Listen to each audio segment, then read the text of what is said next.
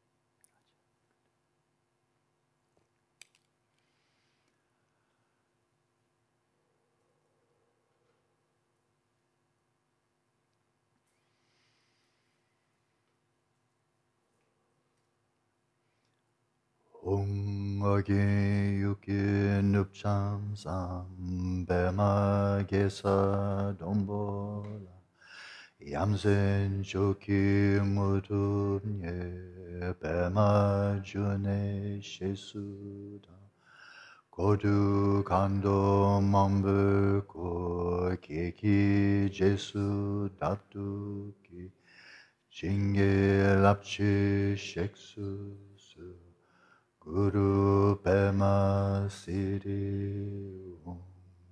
Om Age Yuki Nupcham Sam. Pema Gesa Dombola. Yamsen Shoki Mudunye Pema June Shesuta Kodu Kando Mambuko Keki Jesu Datuki Jenge Lapchi Sheksu Guru Pema Siri um. Om Age Yuki Nupcham Sam. Pema Gesa Dombola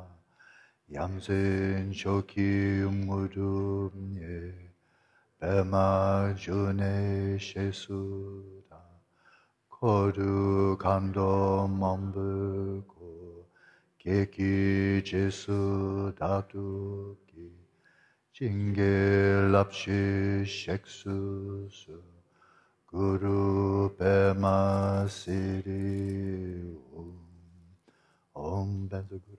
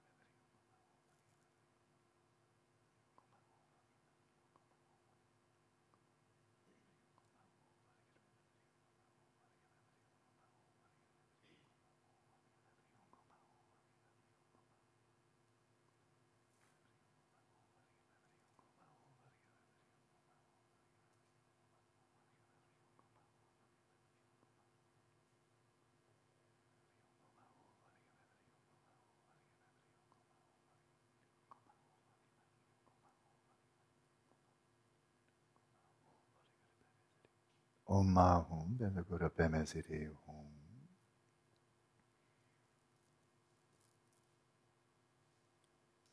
Now, in order to receive the four empowerments, visualize the crown of head of Padmasambhava, the white syllable Om. Imagine rays of light, white light emerging from this syllable, coming to the crown of your head, permeating your whole body, receiving the vase empowerment, purifying all negative imprints and obscurations of the body.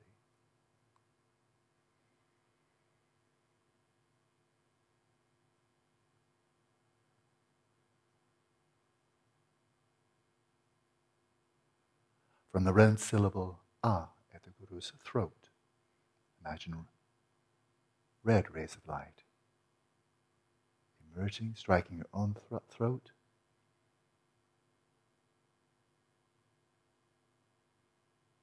Purifying all negative imprints and obscurations pertaining to speech. Receiving the secret empowerment.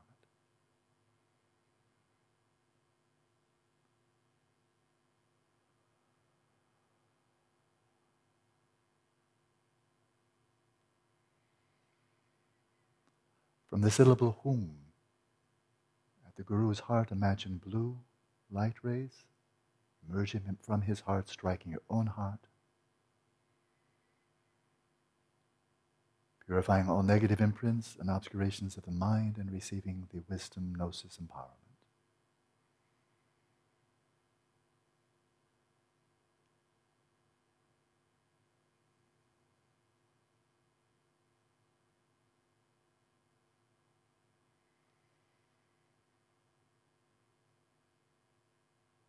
From the syllable Hri, at the Guru's navel chakra, imagine red rays of light emerging, striking your own navel chakra,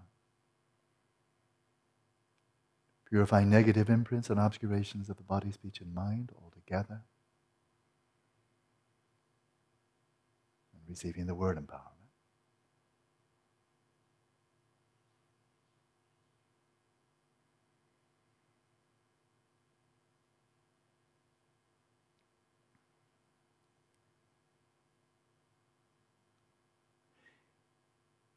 the future, when we do this practice in the mornings, you may receive these four empowerments while you're reciting the Vajraguru mantra. At the conclusion, invite the Guru, Padmasambhava, indivisible from your own Guru, invisible from the mind of the Buddha, your own personal deity or yidam. Imagine the Guru coming to the crown of your head, diminishing in size, facing in the same direction as yourself.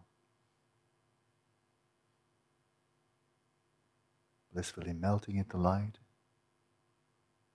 and flowing down through the central channel, the avadhuti, to your heart, where the Guru's body, speech, and mind become indivisible from your own and remain in a, sto- in a state of total ease and relaxation. And that awareness of the indivisibility of your own body, speech, and mind with that of the Guru Padmasambhava.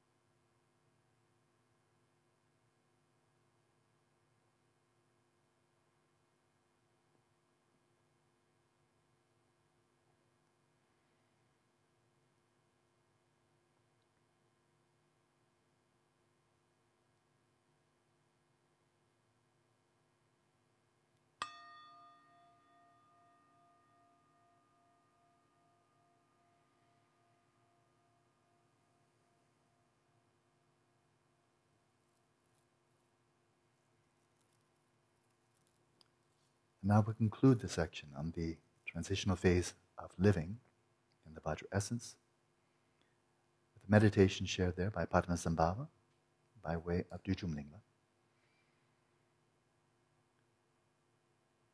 And the text reads, It is important that you occasionally train in the path of transference, or phowa, the transference of consciousness, in the following way.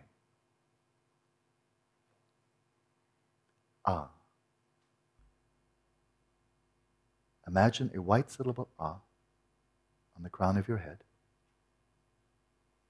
Immeasurable masses of light emanate from it.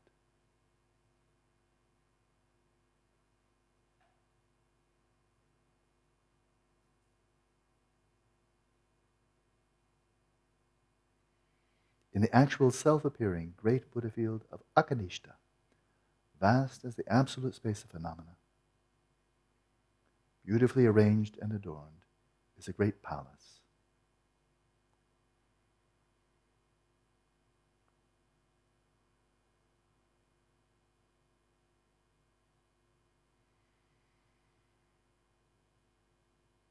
From an A, in its center appears the original ground Dharmakaya Samantabhadra, indigo, like a lapis lazuli mountain.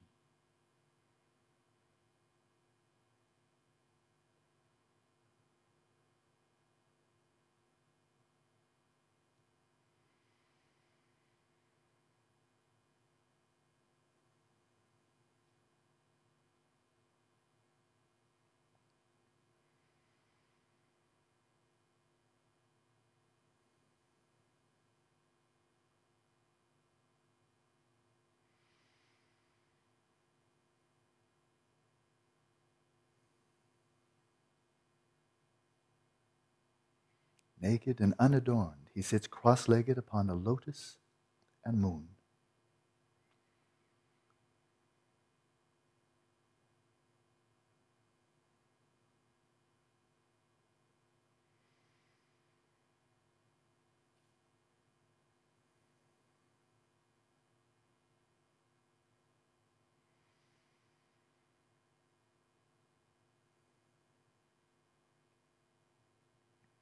His hands are in the mudra of meditative equipoise, and he blazes with the light of the signs and symbols of enlightenment.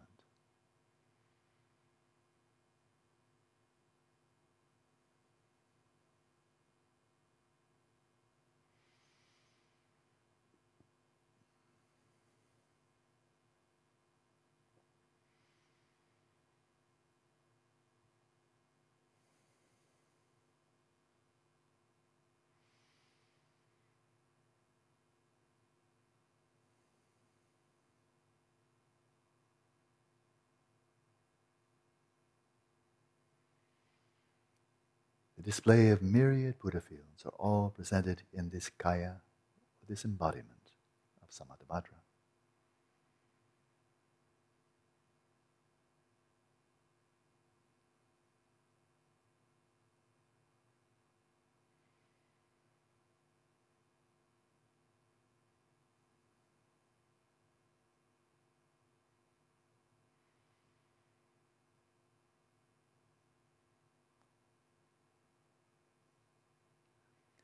Like a dream instantly dissolving into the space of pristine awareness.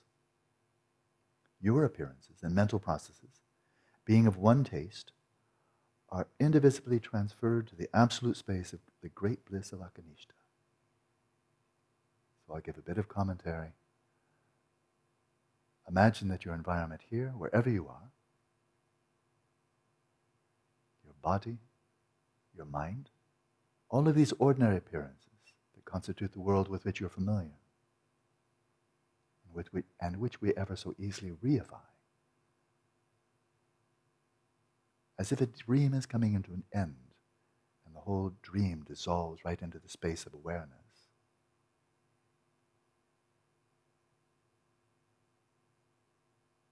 Imagine that the dream of this world, empty of inherent nature,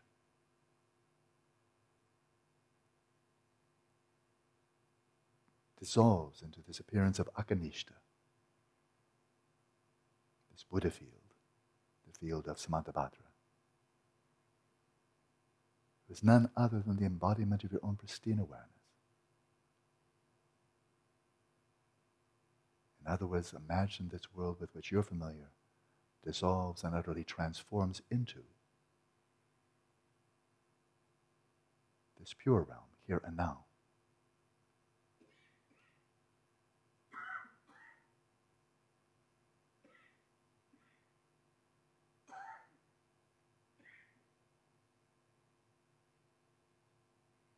With the syllable Ah, the three realms of all physical worlds and their sentient inhabitants dissolve into that Buddha field, becoming indivisible with it.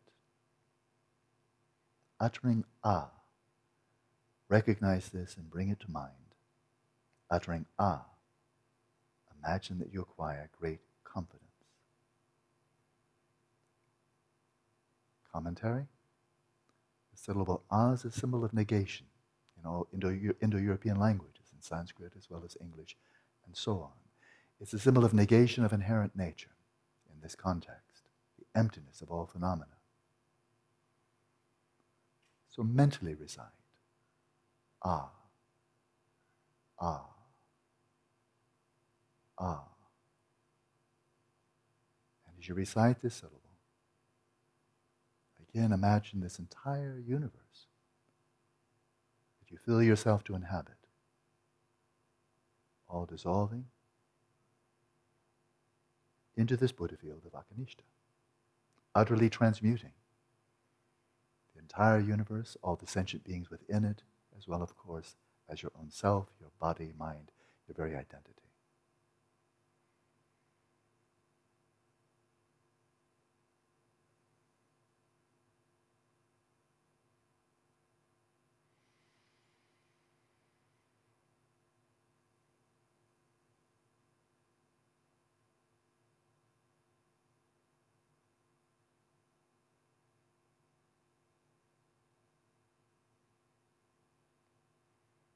Back to the text. To the east, imagine the vast and spacious Buddha field of Abhirati, filling the entire sky without leaving any space, white and luminous like a full moon, the color of conch. Commentary. East is the direction right in front of you. As you now imagine yourself to be there in that central Buddha field, Akanistha, out in this vast space in front of you to the east. Imagine this derivative Buddha field of Abhirati, the Buddha field of Akshobhya, resplendently white, radiant white in color.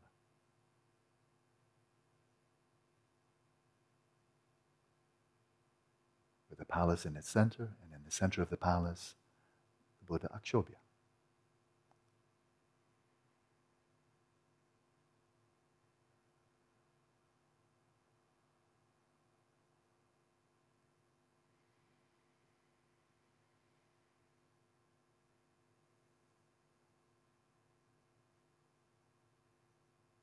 The embodiment of mirror like primordial consciousness.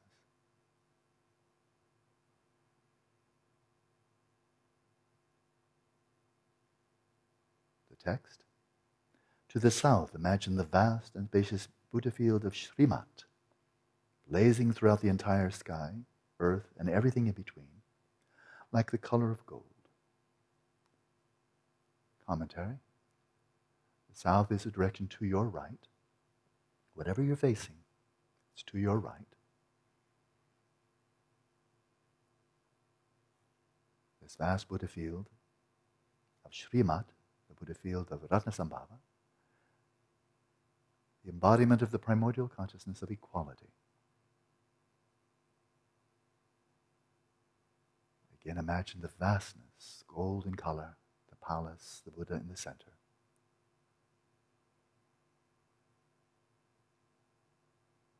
As vast as you can imagine.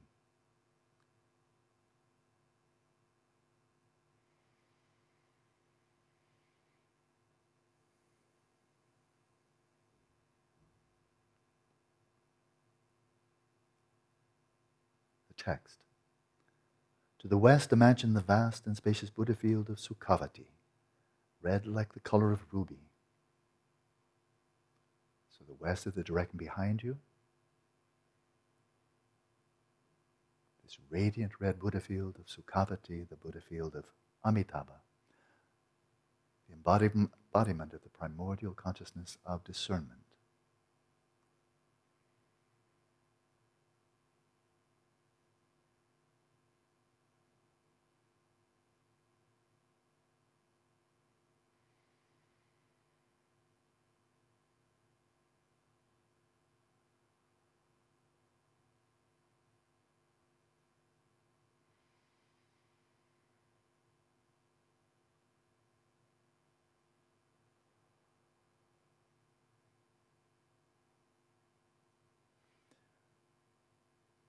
Text. To the north, imagine the Buddha field of Kama Prapurana, like the color of emerald, with dimensions equal to the absolute space of phenomena. This Buddha field to your left. The Buddha field of Amoghasiddhi, the primordial consciousness, all accomplishing primordial consciousness.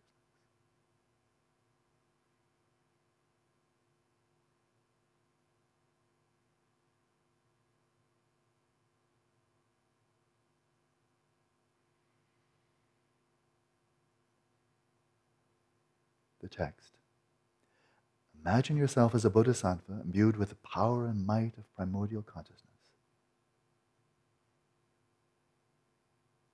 Starting from the east, imagine that you proceed to each of these Buddha fields like an arrow shot by a powerful archer. And imagine that you thrice circumambulate the, the Tathagatas, who are the lords of the Buddha families. You make prostrations and immeasurable offerings, and you receive empowerments, hear teachings, and receive oral transmissions and blessings.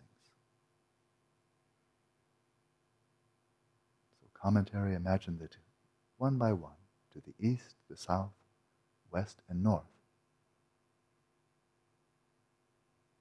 You project yourself as a bodhisattva. Come into the presence of the Buddha in each of these four realms.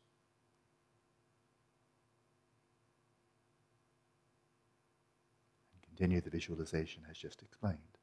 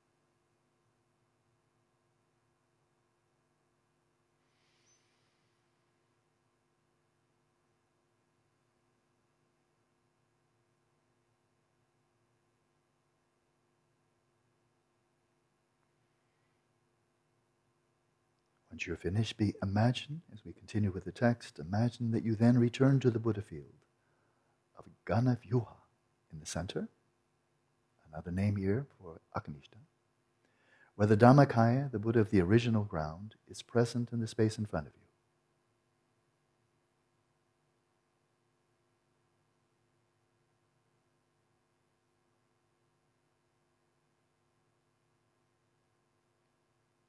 the Buddha in the center, as, we go to commentary, of course, is Samantabhadra. Ghanavyuha is a pure realm of Vairochana. The embodiment of the primordial consciousness of the absolute space of phenomena or the Dharmadhatu.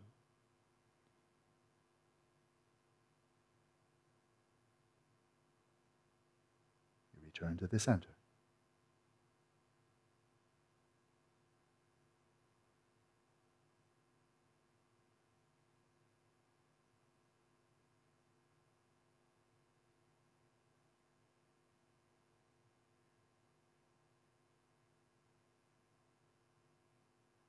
There too. You may offer circumambulations, make offerings, and imagine there too that you receive your all transmissions, empowerments, teachings.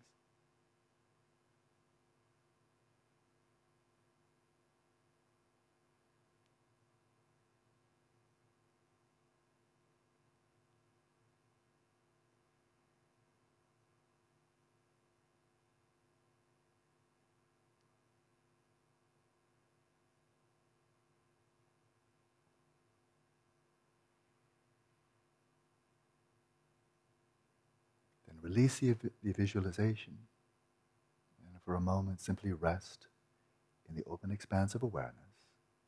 Awareness illuminating itself, resting in its own place.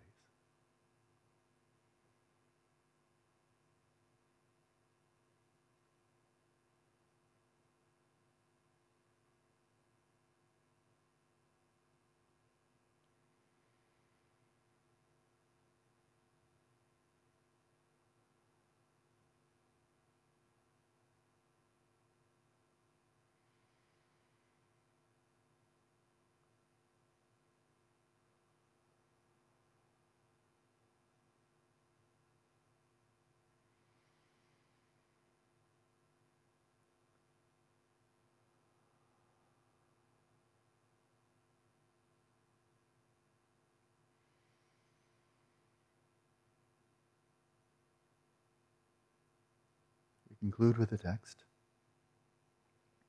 These are the teachings called transferring your own appearances to a Buddha field and entering therein. In the intermediate period, when you recognize that you have died, simply by bringing this to mind, the appearances of the intermediate period will shift to those of a Buddha field, and you will achieve liberation. That concludes the teachings on the transitional phase of living. Let's continue practicing quietly just for a few minutes, resting the awareness in its own place and maintaining the peripheral awareness of the in and outflow of the breath, noting the duration of each one.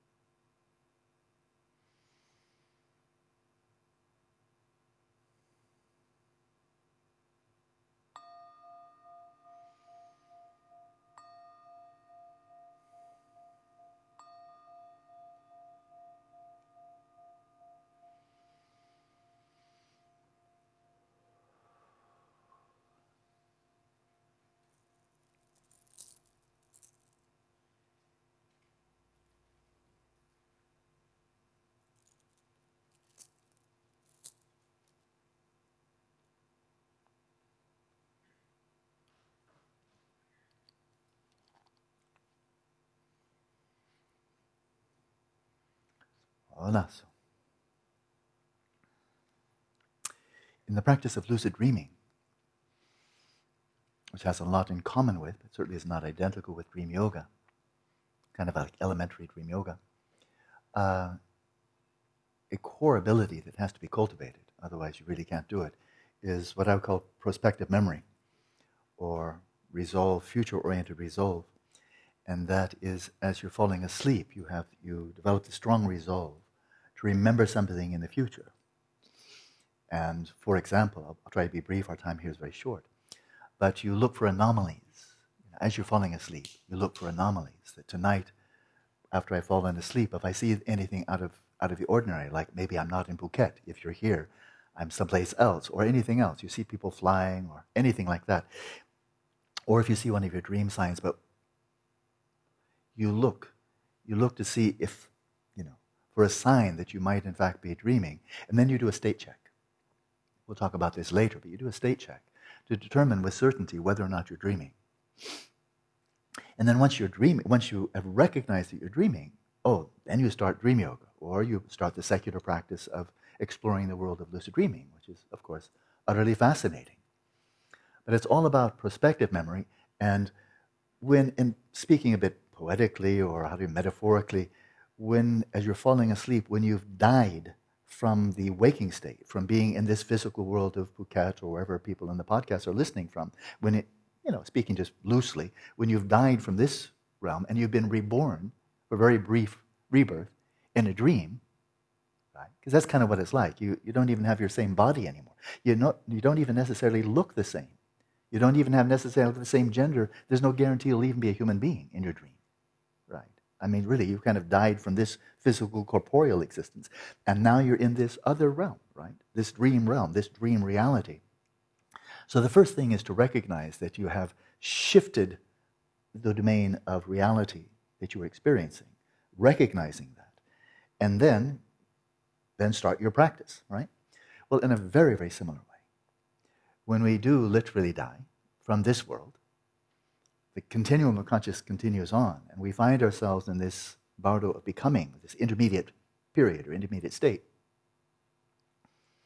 The first thing in that bardo of becoming, or transitional phase of becoming, the most important thing, first of all, is to recognize that you're dead. Uh, that's not necessarily so obvious, right? Uh, it apparently happens many, many times that during the early period, the early, yeah, early phase of this bardo, you think you're still alive. And you may actually see people that you knew in your past life. And as in the movie The Sixth Sense, uh, you may sit down and have conversations with people, and they don't answer. They're so rude. And then you see them maybe even talking about your death, and you find, wait, wait, wait, wait, wait, wait, I'm here, I'm here, I'm here. And they all ignore you. And so it gets more and more disconcerting until finally, sooner or later, better sooner than later, you recognize, aha, uh, I'm dead. And this has to be the bardo.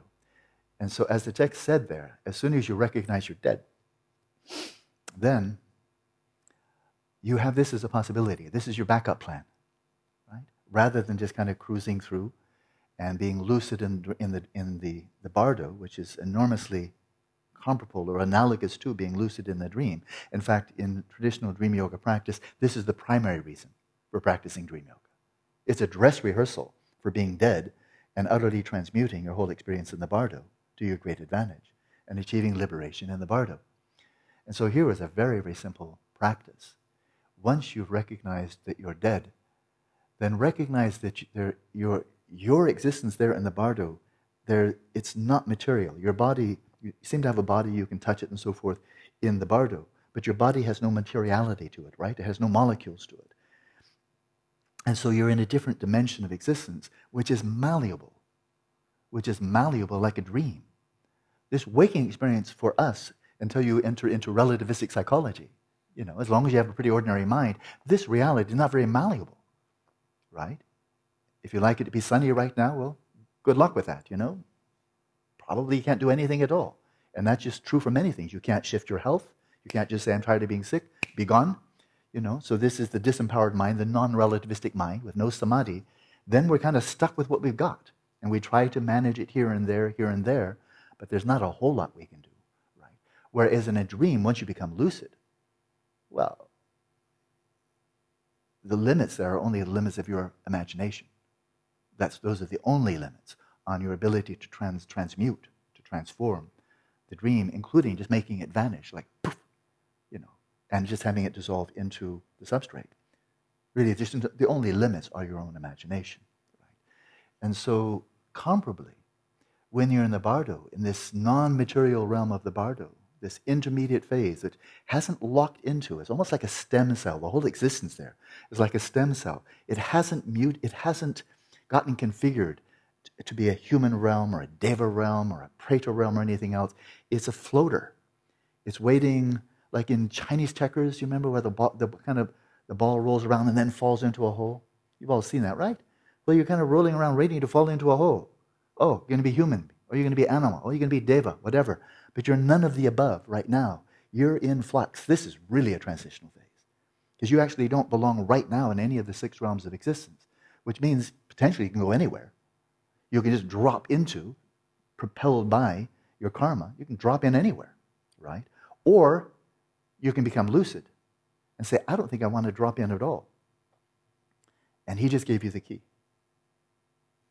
Imagine dissolving. You're in the bardo. Imagine then dissolving everything there in the bardo into emptiness and then transmuting it. You can do this if you're lucid. There's no reason objectively why you can't do that Right?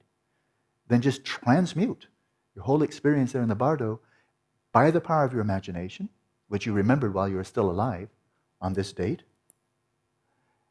Remember that, and then transmute it.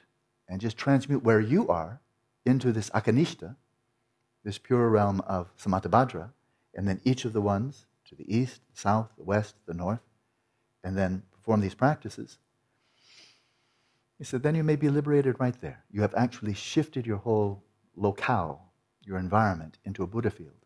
And then you may become Buddha, uh, enlightened right there. So, even if one doesn't have full confidence in this, like total belief, I absolutely believe it, why not try it? What do you have got to lose? Why not give it the benefit of the doubt? Why not say, hey, I don't know. The scientists sure as heck don't know. if you're in the bardo and you did have a cell phone that could phone your neuroscientist, say, What do I do now? They'll say, Oh, shit. we didn't see that coming. Find somebody else, wrong number, and don't call again. we didn't want to hear this. You know, so you call the wrong number. They're not going to help you out there. But for people who've explored the bardo in detail, come back and reported on it in detail, and there are many, they just don't happen to be scientists. If you want to know about molecules, DNA, cells, asteroids, galactic clusters, supernovas, photosynthesis, and so forth, don't ask a Buddhist. Unless it's a Buddhist who happens to be a botanist, zoologist, and so forth and so on. Don't ask, you're going to the wrong place. If you have your problem with your teeth, don't go to a lama. Probably will just say, What are you coming to me for? Wrong number. The dentist is down there. That's where I go. I take refuge in the local dentist right there. Why don't you, you know, screw your head on tight and go to the dentist, you idiot? What are you coming to Lama for? And don't ask me to do a mo.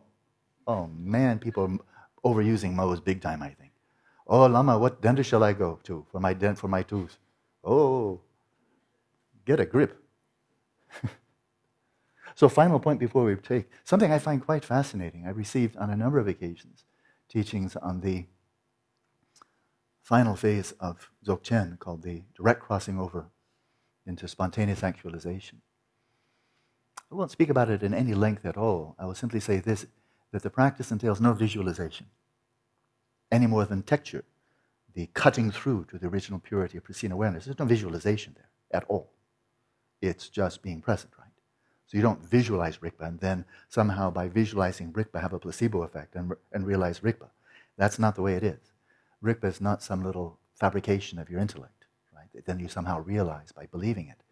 It's beyond all Rigpa. Pristine awareness is beyond all conceptual frameworks. So you can't be tricky and imagine it and then you know, realize what you've imagined. But what's quite interesting about the tögal, this, this tögal, the direct crossing over, is once again, there's no visualization. uh, as such, you would have to say, really, there's nothing really Buddhist about the practice. That is, you look, what are you doing? I mean, you okay, there's postures and gazes, but you can put anybody can do those postures. It's not really a Buddhist posture. The gaze is not a Buddhist gaze. And then you do the practice, and there's really just no there's no element of culture in it. Like, oh, this is 15th century India. Oh, this is 19th century Tibet. Oh, this is whatever. There's, there's no culture in it at all. Zero. You're not visualizing anything, so then you're not really putting anything into it.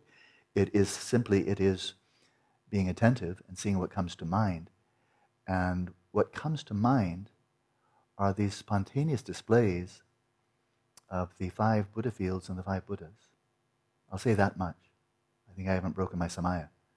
What I find so remarkable about this is they're coming up spontaneously.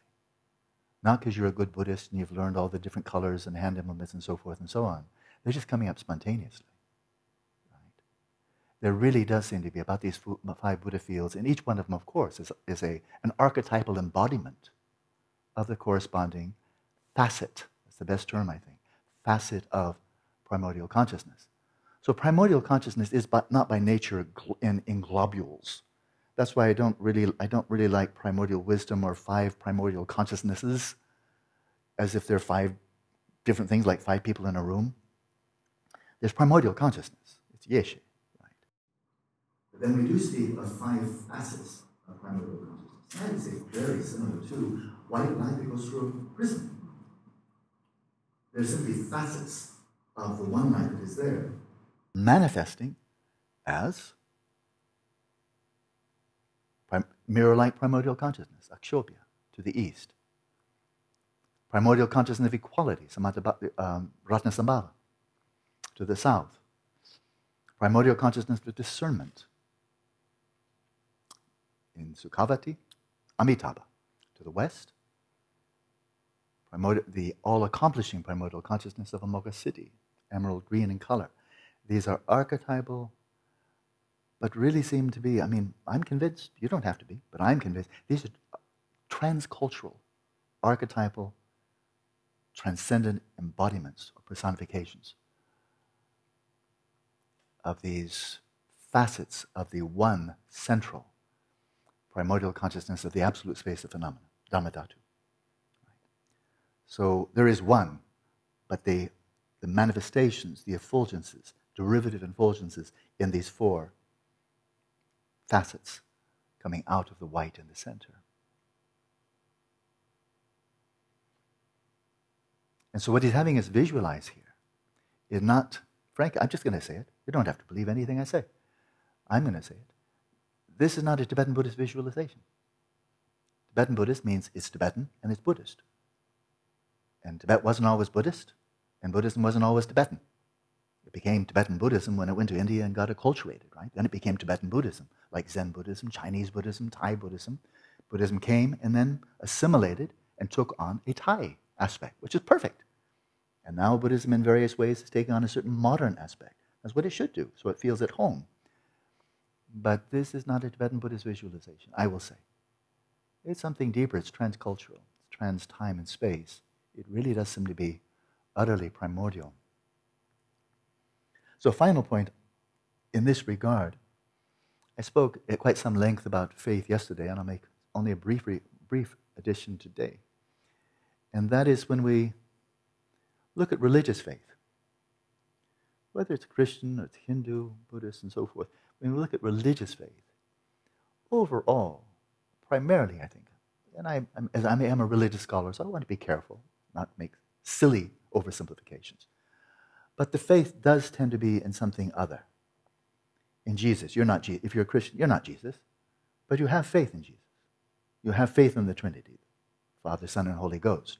They're not you. You're not the Trinity. You're not Jesus. Right? You're not Abraham. You, you have faith in the prophets as well. You're not them. They're someone else. And heaven is not you. Heaven is a place you hope to go to in the future. You have faith in that. You have faith in many things that are outside of you. Right? And there's nothing wrong with that. I, I, I, don't, I don't disparage that whatsoever. So people of different faiths, different religions have different faiths. They envision the deity heaven, the afterlife, and so forth in various ways, but it's faith in something outside of themselves, and the information comes from outside. from a prophet, from the Son of God, from the Bible, from the Quran, from the Bhagavad Gita, or what have you. And of course, same thing occurs in Buddhism. People read the sutras, they hear teaching from, the, from, from their lamas, and they hear about Sukhavati, they hear about this, they hear about that, and it can really be very, very similar. Very, very similar.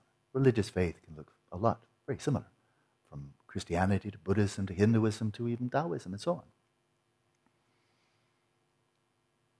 So there's that type of faith. And likewise in science, not the same, but not entirely different.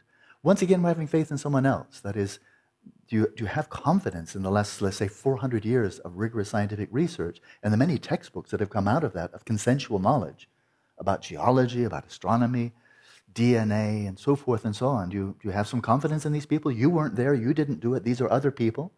But do you think they're just a bunch of bozos coming up and just coming up with one crazy idea after another and they're all agreeing because they're stupid? Or do you feel they did really rigorous research with good technology, a lot of high level peer review, and came out with consensual knowledge that's worthy of deep respect? Well, you, you know where I stand. I have a lot of respect for science.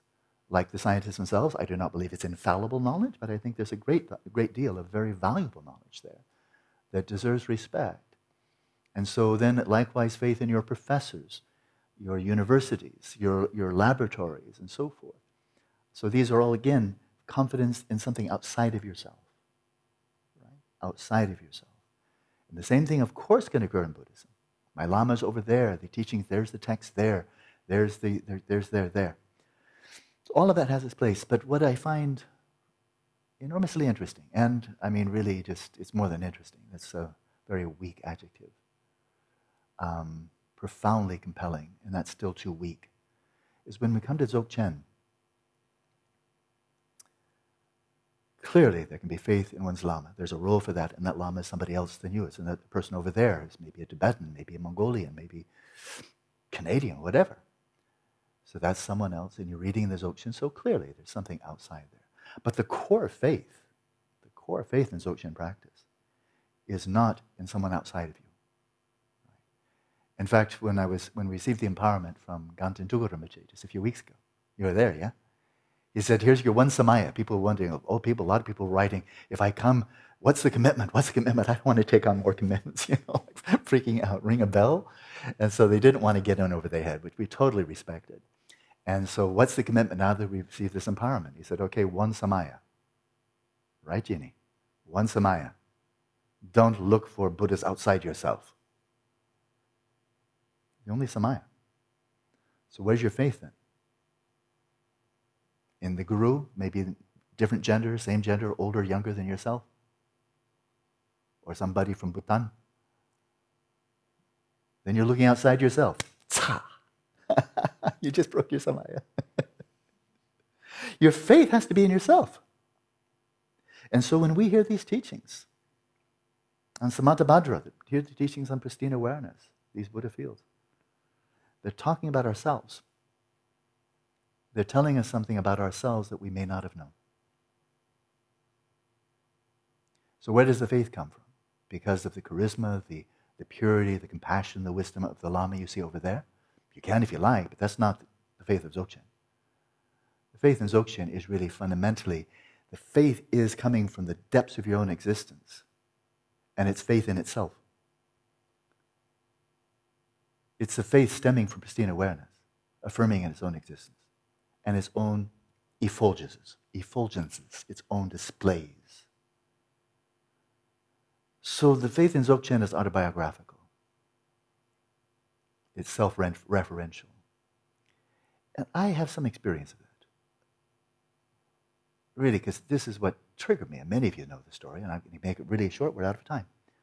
But the first book I ever read, I ever encountered on Tibetan Buddhism was on Dzogchen. 20 years old, had virtually no background in Buddhism. Picked up the Tibetan Book of the Great Liberation, teachings by Padmasambhava, read through it, understood almost nothing. Really, just totally over my head. And by the time I finished reading the book, I thought that's what I wanted to dedicate the rest of my life to. At least. This life, future lives, whatever. But that's it. That's it. Now, that was not coming out of my intellect because that just would have been stupid, blind faith. And I don't think I'm stupid and I just don't have, a, I don't have much ability for blind faith. It wasn't that, that I found, oh, this is so compelling. This is really interesting. Yes, I definitely want to follow that. It wasn't. It was just, it, appeared, it, it spoke to it, resonated with something inside me that was just beyond the intellect, but it was deeper than the intellect. Philosophers change their views. Hilary Putnam was adopted one view, then another view in the latter part of life.